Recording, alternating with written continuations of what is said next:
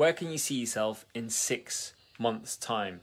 This is a powerful question, and it's really going to bring it home as to what is going on and what you're doing, right? It's not about what you're telling yourself, it's not about what you're saying you're going to do, right? It's not about what you're waiting for, it's all about the decisions you make now, the decisions you've made made up till now, and more importantly, the actions that you're taking on a daily basis, the decisions you're making from minute to minute, every time you wake up, um, and all the way up until you go to sleep. What are those decisions that you're making?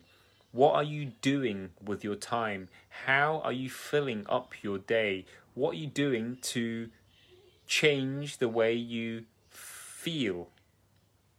How are you with the things that are helping you to change the way you look and feel in 2021? So the question is Are you happy with how things are going? And where can you see yourself in six months' time? If you continue on the path that you're on right now, looking at the way that you eat and drink every day, looking at the way you move, looking at the way you look after your physical and mental health every day for the last year, right? Where can you see yourself in six months' time? Are you happy with where you can see yourself being in six months' time based on what you're doing up till now? Up, like, up till the current last half an hour, the last 30 seconds just before you picked up this video or listen to this podcast or watch this YouTube video or wherever it is that you're seeing this, like where can you see yourself in six months' time?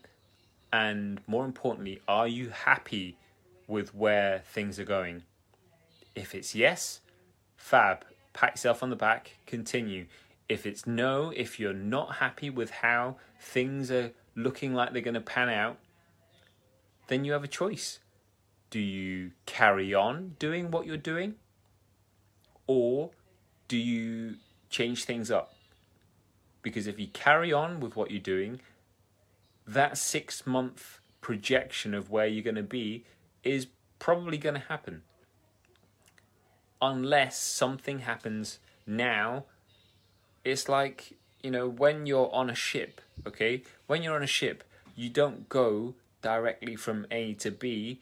Like the boat gets adjusted. The direction of the boat keeps getting adjusted every you know couple of seconds probably to make sure that eventually it's going to get to the end destination and the same goes with your health and fitness okay it's not a straight line from where you are now to that six month version of yourself, it's going to take adjustment. It's going to take effort from you. You're going to make mistakes. You're going to plateau. Things aren't going to feel like they're working all the time. But if you're committed and you're serious about changing the way you look and feel in 2021 and changing the way that you look and feel within the next six months, weeks, or days, right? A clue is what you've been doing up till now. What have you been doing in the last six months?